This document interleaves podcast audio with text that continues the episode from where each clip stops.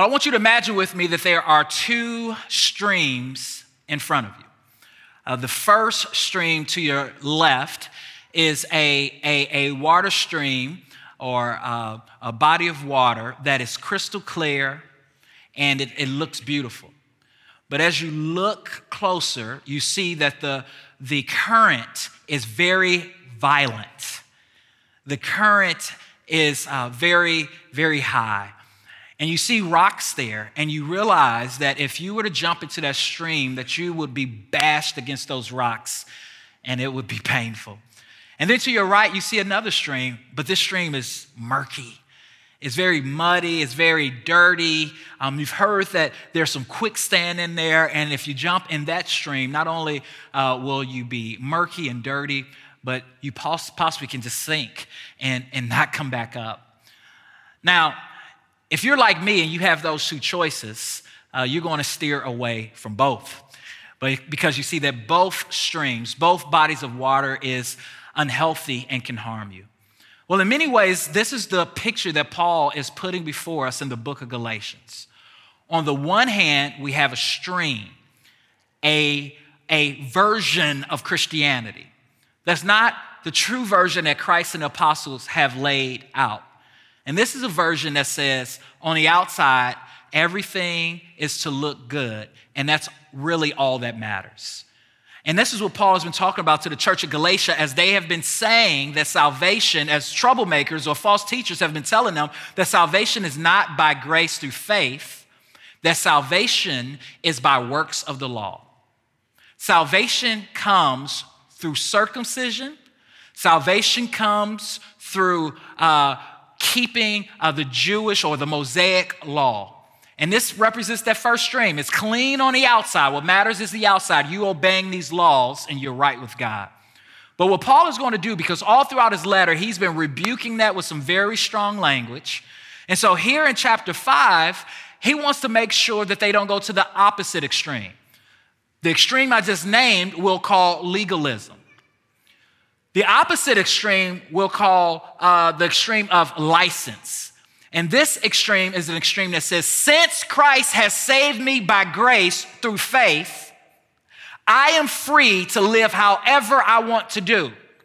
Since Christ died for my sins, then if I sin, it's not a big deal because I've been forgiven. And so what's happening here is two things.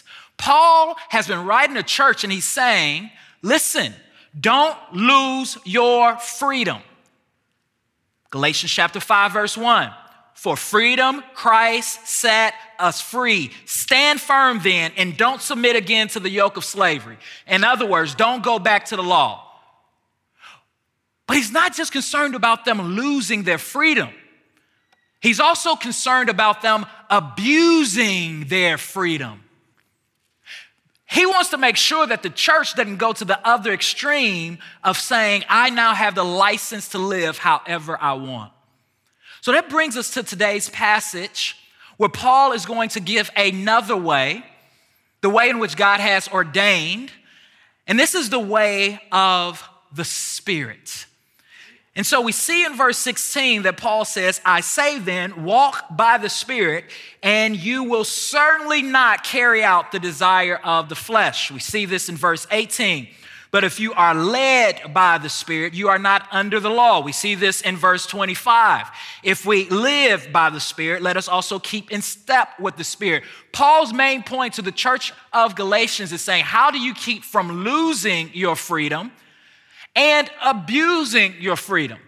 He says the way that you keep from doing both is by living in tune, in step with the Holy Spirit.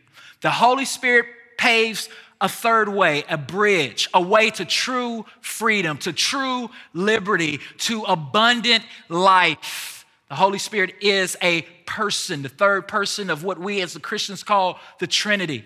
The Trinity is this mysterious, beautiful doctrine that says that there is one God. God is three persons. Each person is fully God. There is God, the Father, Son, and Holy Spirit. Some people have uh, named the Holy Spirit in our circle as the shy member of the Trinity. The Holy Spirit is not the shy member of the Trinity. We are the ones who just neglect the teaching. Amen? The Holy Spirit role in a believer's life is twofold. One, the Holy Spirit's job is to conform us into the image of Jesus. It's to help us to grow up in our faith to look more like Jesus. Two, it is to bring glory to Jesus. It is to magnify Jesus in our hearts and, in, and throughout the nations. So, Paul here is wanting to teach the church of Galatia what it means to live by the Spirit. Now, here's the big deal, and here's something that's important because as we read this passage, we see that Paul puts um, two uh, ways before us the way of the flesh and the way of the spirit.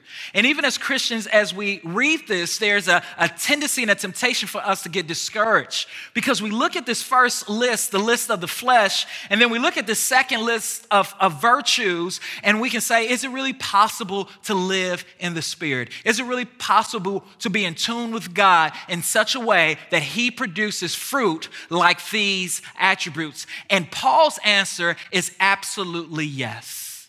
It's possible. And not only is it possible, it's God's business, it's God's desire, it's God's preoccupation. It's what He has ordained in you to be birthed, cultivated, nourished, and produced. And I love this, verse 16. Walk by the Spirit, and you will certainly not carry out the desire of the flesh. Paul says, not only is it possible, but it's a promise that if you walk by the Spirit, this will happen. You will no longer be a slave to the flesh. Now, when Paul talks about the flesh, I want to understand a couple things. One, in its most technical term, when Paul is talking about the flesh, he is pointing us back to a way of living that is in conjunction with the world, that is in, conjunction with a, fallen world. In Galatians chapter 1, verse 4, the Apostle Paul says this Who, speaking of Christ, gave himself for our sins to rescue us from this present evil age. This present evil age, in essence, is the world, it is the kingdom, the old age of the flesh. But Paul is also speaking of our carnal nature. As we are all born as human beings under the curse of Adam, under the fall. And as human beings, we are born alienated from God. And this carnal nature that we have is a way of living outside of God's will. And for all of our lives, if we're Christians, up until the point that we repented to trust Jesus through the work of the Holy Spirit, through the re- regeneration and rebirth of the Holy Spirit, there has been ways of relating. Ways of relating because of the way we were raised within our family dynamics. Ways of relating because we have mortal bodies, and within our fallen and broken bodies, there are proclivities and tendencies to sin ways of relating because we're self centered, we're selfish. Romans chapter 3 there are none who are righteous, no, not one. Every single one of us before we came to Christ were contributors to this evil age. And what is Paul saying? Paul is saying that a new era has come. Christ has invaded this present evil age. He has invaded this world with his kingdom. And we are now a part of a new creation that has been birthed through the Holy Spirit. But here it is as Christians, we still live in a fallen world. We still have an adversary whose name is Satan, which means the splitter, the one who seeks to cause confusion, to kill, to steal, and destroy. And we still live in imperfect mortal bodies. So, what Paul is saying is the comfort is as Christians, is, is that we don't have to be slaves to this present evil age because Christ has redeemed us and put us in a new kingdom. But there's still a war that's going on. It's a civil war that's within us. Because the flesh, the old man, the old nature, though it moved over, he did not move out. And we still have this struggle, even within us.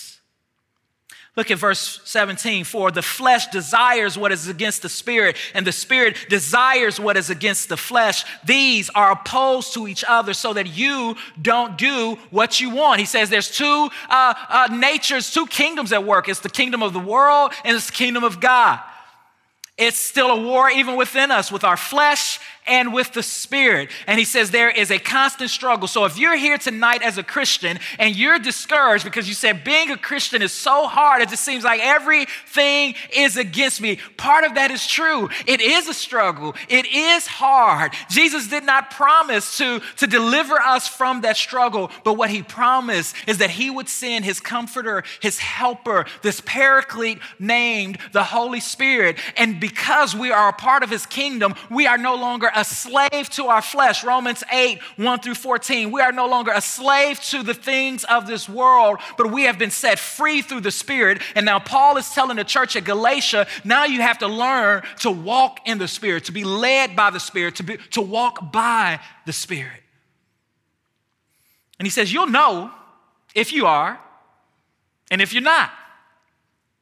And what he does in verse 18 through verse 21 is he gives us some acts of the flesh.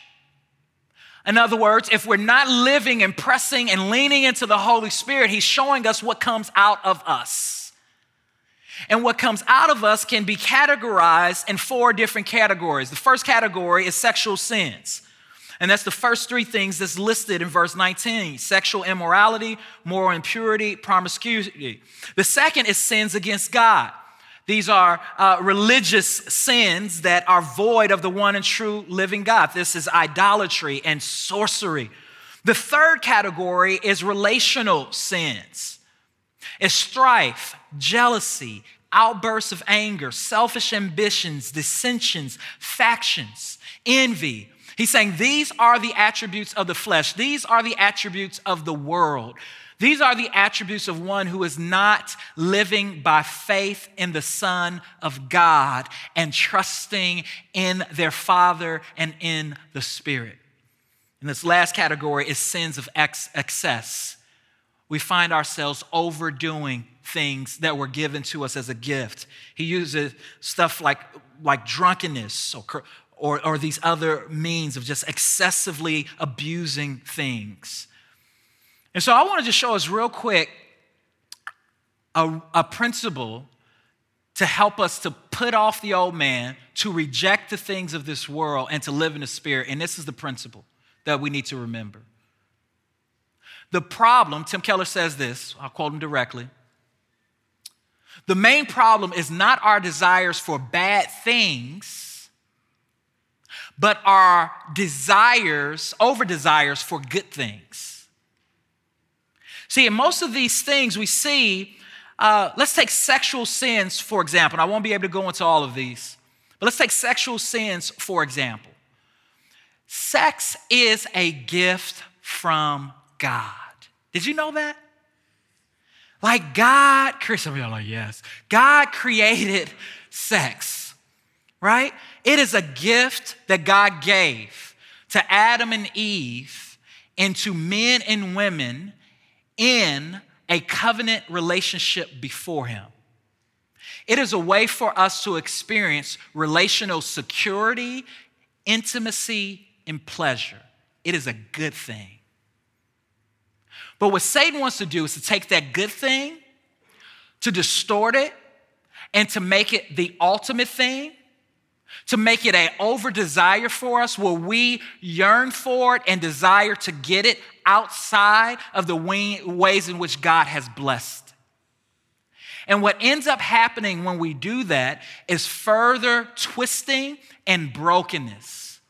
Instead of true freedom and life coming, when we seek to use this gift in ways that God did not intend it, though we may have momentary happiness or momentary pleasure, it ultimately leads to our destruction. We get out of control and it brings more brokenness. A good thing a good desire can become an over desire. And when it becomes an over desire, it becomes bondage. And many of us, what happens in all of us, and I'll stay with this example, many times what happens is in the church, we don't talk about sex has been created by God and uh, used, uh, to, meant to be in the covenant of, of uh, marriage and as a gift and, and as something that God has, has given humanity. But oftentimes, what we do is we, we minimize it. We even think that somehow it's bad or shameful. We have experiences probably at, at a young age. And because there's this taboo and a church around it, um, we uh, feel shamed with these experiences. We fall into guilt and condemnation. And so it becomes a secret. It becomes a way that we hide and try to protect ourselves. And Satan just has a field day. And so what happens, even as Christians, even when we repent and place our faith and trust in Christ rather than deal with these desires that we have and allow God to reorder those desires through uh, relationships of discipleship. We uh, keep it a secret, we hide it, we go deeper into it, it gets darker, we feel defeated, and, and we become addicted. And what Paul is giving us is a gift, he's saying, listen, those of you who have been born again, you are no longer a slave to sin. If you are not trusting in God and living by faith in the means and ways that God is calling you to live, you'll know because this over desire will have its foothold on you. But he doesn't just deal with sexual sins, he deals with relational sins and all these different types. So, the second thing that Paul does is he shows us a, a different way. And this way is what we call the fruit of the Spirit the fruit of the Spirit. And here in the fruit of the Spirit, well, first, before I go there, let me, let me do this. Uh, look at verse 21. Verse 21. Notice what Paul does. He gives a strong warning to the church of Galatia. He says, As I warned you before, that those who practice such things will not inherit the kingdom of God. So, what is Paul doing? He's saying, number one, those who believe that salvation is by works throughout the letter. He tells them that they are of Satan, that they are fools, that they will be alienated from Christ and not receive uh, the blessings of Abraham, uh, true salvation. But now he's letting them know, but there's also another extreme that you can go, not just legalism, it's also license. And if you live your life saying that you are a Christian, a follower of Jesus, and you are habitually, intentionally walking this way, and you look back over your life, and this is what you bore. This is what habitually and intentionally uh, came out. And there was not a war. There was not a putting to death. There was not progressive sanctification. He's saying it may be because you have not been born into this kingdom age. You may still be a part of this old age. It may be because you haven't been renewed from the inside out.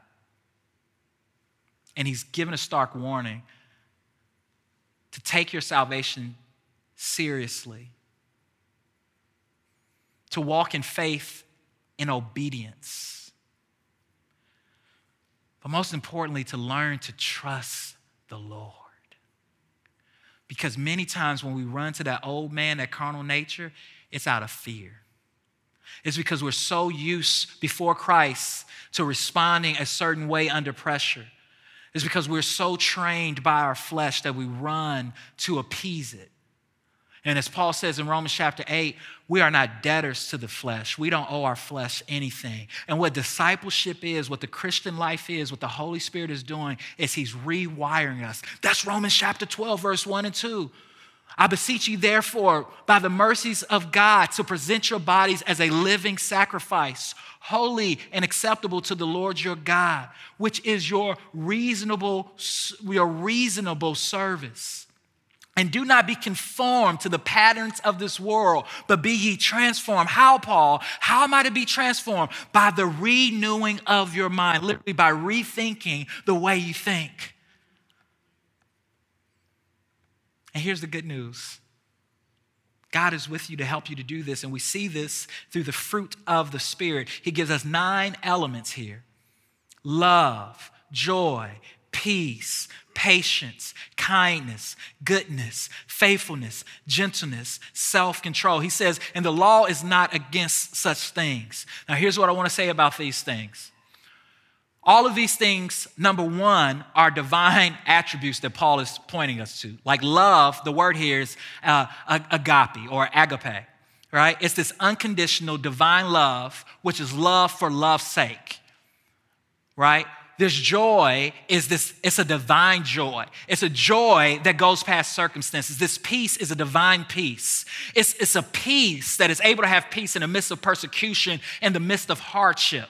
So sometimes we read these and we get these like gooey feelings on the inside, like, yay, the fruit of the Spirit. And uh, we don't see that what Paul is pointing us here to is not like this, like, oh, like this sweet, like, oh, gentleness, like, yes, that's talking soft and like rubbing kittens and like, no. No, this is a this is a divine stuff that Paul is talking about. This is some stuff when you he's saying when you peel back your heart, underneath it is not self-centeredness. When you peel back the layers of your heart, underneath it is, is not this desire um, uh, for you to control things. Underneath it is, is genuine Christ likeness. This fruit of the Spirit is the Holy Spirit producing in you the attributes of God. Which brings us to three quick important points. One, that the Holy Spirit produces it. The fruit of the Spirit is produced by the Holy Spirit. You don't get the fruit of the Spirit by simply white knuckling it, writing down one of these attributes and saying, I'm going to be more kind, and this is the 10 ways that I'm going to do it. You can try, but I guarantee you, in your own strength, apart from the Holy Spirit, you're going to last like two minutes. And by the way, kindness is not kindness unless it's under pressure. Like you're like, well, I'm kind until somebody crosses me. It's like, then you're not kind. Like, anybody's kind until somebody crosses them, right? Kindness is being kind even when someone mistreats you. And that, ladies and gentlemen, is supernatural. It's produced by the Holy Spirit. And perhaps as you think about this list and these attributes, you feel overwhelmed like, God, I, like I want these things, but it just seems impossible. And I want to tell you what the angel told Mary. When the angel came to Mary in Luke chapter 1 and Elizabeth told Mary that she was pregnant, she said, with, with, with man, with God, all things are possible. And as we set our affections on Christ, the Spirit can produce these attributes. Two, I want you to see that this is harvest language. And by harvest language, I want you to see that this is, is agrarian right? This is agricultural. This is uh, agriculture. Uh, uh, fruit trees take time to produce fruit. Because some of us in here are super, super impatient with ourselves. And the reason we keep running back to acts of the flesh is because we want to microwave these fruits. Have you tried to microwave an orange before? Or an apple? Don't do it, it's weird. Maybe under some circumstances, like peach with a dessert and some ice cream. But anyway, like, it's not meant, it doesn't grow, right? It, it's slow, it's a process. It's a process. And your growth in Christ is a process.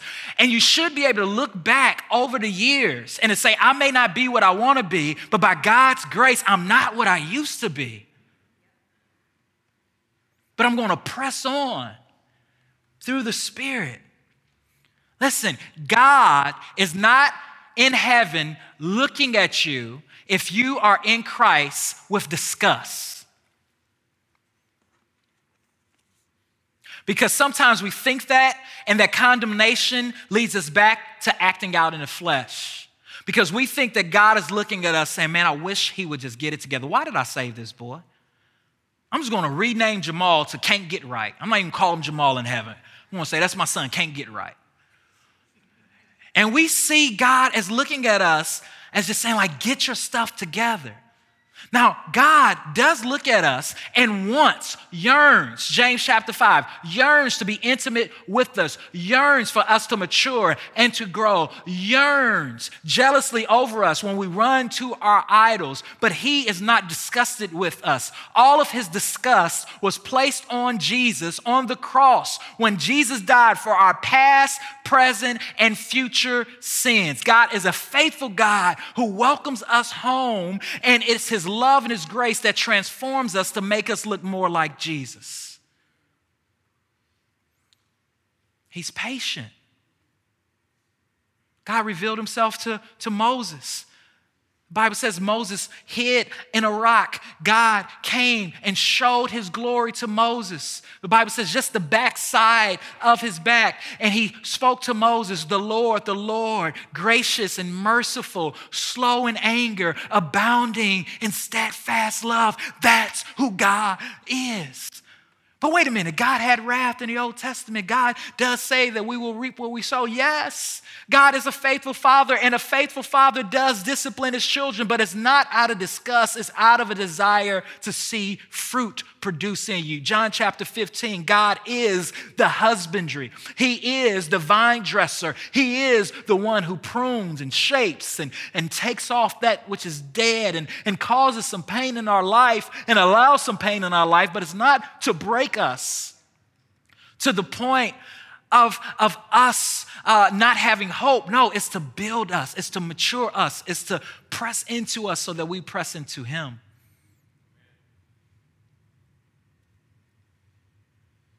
So if you're exasperating, you're looking at this, this list and saying, man, I, I, I, want to grow, and you feel like just sulking in your chair, here's the good news. If you belong to Jesus, if you're seeking by faith to live a life in obedience uh, in the Son of God, God cares more about your growth than you do, and He's committed more to you growing than you are.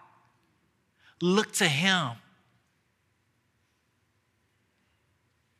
Third, we see in this passage that the fruit of the Spirit is holistic. And here's what I mean by holistic. Sometimes we want to take one element and say, well, I'm really good at this, but I'm not good at that. Um, and I want to actually encourage us not to do that.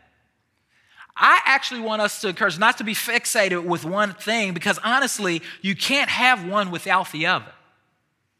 You, you can't grow in love without being long suffering. Like, I'm a loving person, I'm just not long suffering. Think about that for a minute. okay? And so don't become fixated with just one element. Rather, what Paul is trying to say here is fixate living in relationship with Jesus through the power of the Holy Spirit and trust that God is going to produce all of this in you. Fixate in falling in love with the one who saved you by grace while you were yet still a sinner. Set your minds, Colossians 3, on the things that are above and not the things that are on this earth. Set your mind on the one who came down 14 generations Set your mind on the one who, though he was fully God, he humbled himself to the point of uh, being born, being an embryo, a, child in, in, in Mary's womb. Set your mind on this, this love that he had for you that allowed him to go up Golgotha's hill and to die the death that you deserve. Set your mind on the fact that he defeated death and, and rose with all victory in his hand on the third day and He is on the right hand of the Father interceding for you. Set your mind on this person. He's not an idea, He's not a philosophy. He is a human being who is also fully God, who is alive and doing well in heaven, interceding for you, committed to you. Develop a relationship with Him. That's what it means to walk in the Spirit. John 15, Jesus said, Abide in me and let my words abide in you. Whatever you ask, it shall be given to you. And there he's talking about this fruit shall be developed in you. And those are the pretty much the three practical ways of walking in the Spirit. One is by placing your faith and trust in Jesus. You cannot produce fruit of the Spirit without being born of the Spirit. If you're not a Christian here, you're like, no, I love this teaching, uh, minus the fact that Jesus Christ is Lord. I do want to be a good person. So, my takeaway from this is I'm just going to seek to be more loving, more patient, more kind, more peaceful. At the end of the day, you are still alienated from God and that's not what we're talking about. These, uh, the fruit of the Spirit is, is supernaturally produced. It only comes through the Holy Spirit. It only comes through having a relationship with Jesus. It only comes from you coming to an end of yourself, seeing that you can never save yourself, and that apart from Christ, uh, there is no good within you.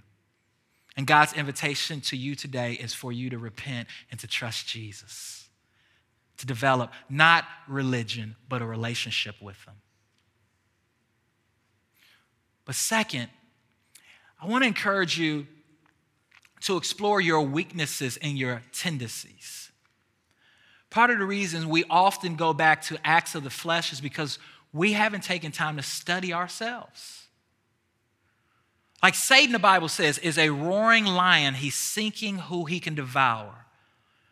And part of what Christ is inviting us to when he invites us to be our disciples is for us to slow down and to think, to slow down and to deal with all of our junk and our tendencies in light of his spirit, to slow down and to process our story as children and young adults and college students to slow down and think about why we do what we do and why we respond the way we respond, and then to learn to apply the gospel to what God is revealing. So perhaps you run to acts of the flesh when you feel unloved.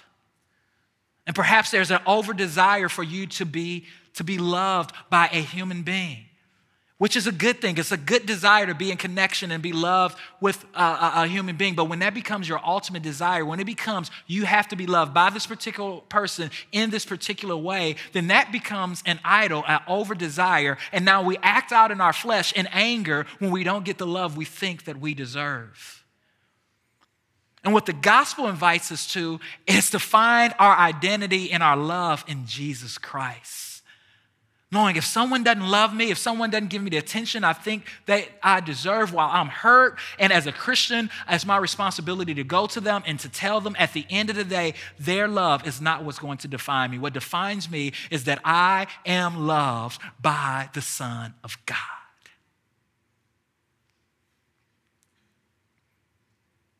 Amen. Can't say amen, say ouch. But third, the way that we cultivate the fruit of the Spirit is, is simply by taking grace and, and the things that God has given us by grace more serious. One of the ways that God grows us is through the simple uh, disciplines, Christian disciplines like prayer. You want to grow in, in Christ likeness? Do what Christ did. Christ prayed. See, in the Gospel of Luke, he prayed early in the morning, made a sacrifice while everyone was still sleeping. The Bible said he often went to the wilderness to pray. He prayed late at night while the disciples were moving on with their day. He went to the mountain and he prayed. Paul tells us to pray without ceasing, to live with a posture of continuous prayer. Second, it's by, by getting in God's word. We want to look more like Jesus, do what Jesus did. The Bible says in Matthew chapter 4 that Jesus was led by the Spirit to the wilderness to be tempted by Satan. It's a whole lot there. But when Jesus was tempted by Satan, how did he respond? He responded by speaking the word of God to Satan. James says, resist the devil and he will flee. Jesus modeled what that resistance looked like. It looked like trusting in God and His Word, and when we're tempted, leaning on God and what He's given us by grace, as opposed to our own wisdom or our feelings. So the psalmist says, Psalm 119, I have hidden thy word in my heart so that I won't sin against you. And some of us, we are spiritually uh, uh, malnourished. When Satan pokes us, what comes out of us isn't a word, but it's some other words.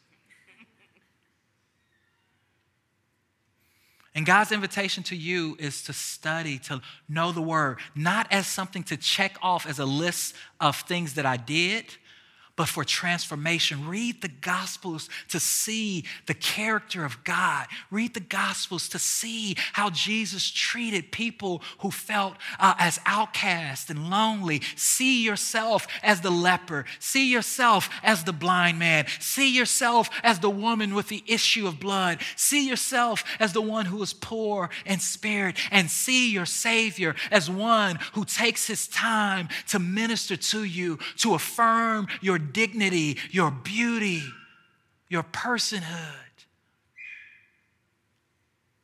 and who has come to heal you. See his love for you.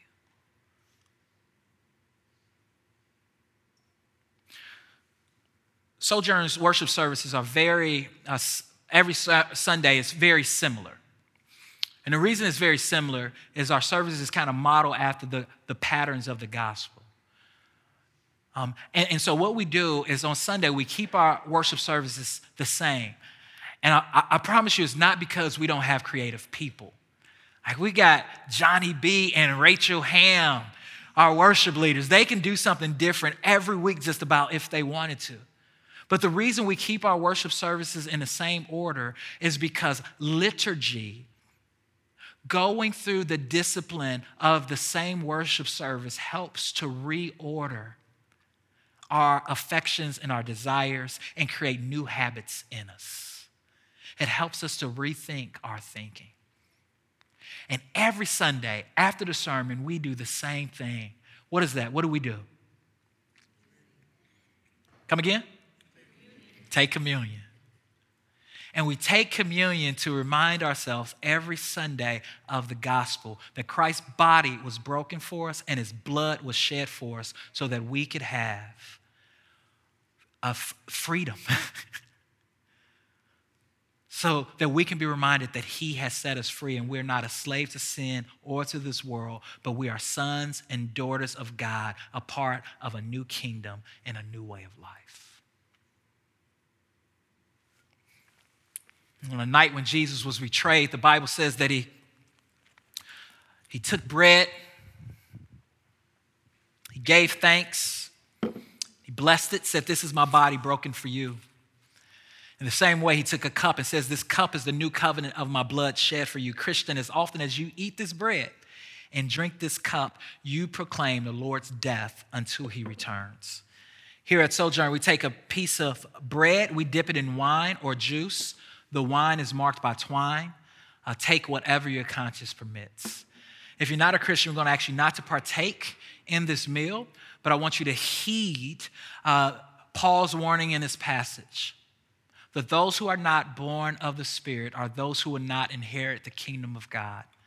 They will eternally be separ- separated at death from life with God. And my earnest desire is for you to live life how God intended you to live under the lordship of Jesus Christ.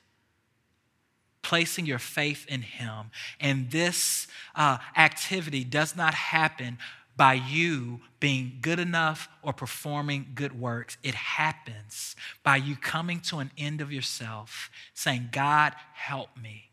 Spirit, give me a new heart. And you placing your faith in the life, death, burial, and resurrection of Jesus. And the Bible says if you confess with your mouth and believe in your heart that God sent Jesus into the, the world and that he has died for your sins, then you shall be born again. And we want to invite you to do that.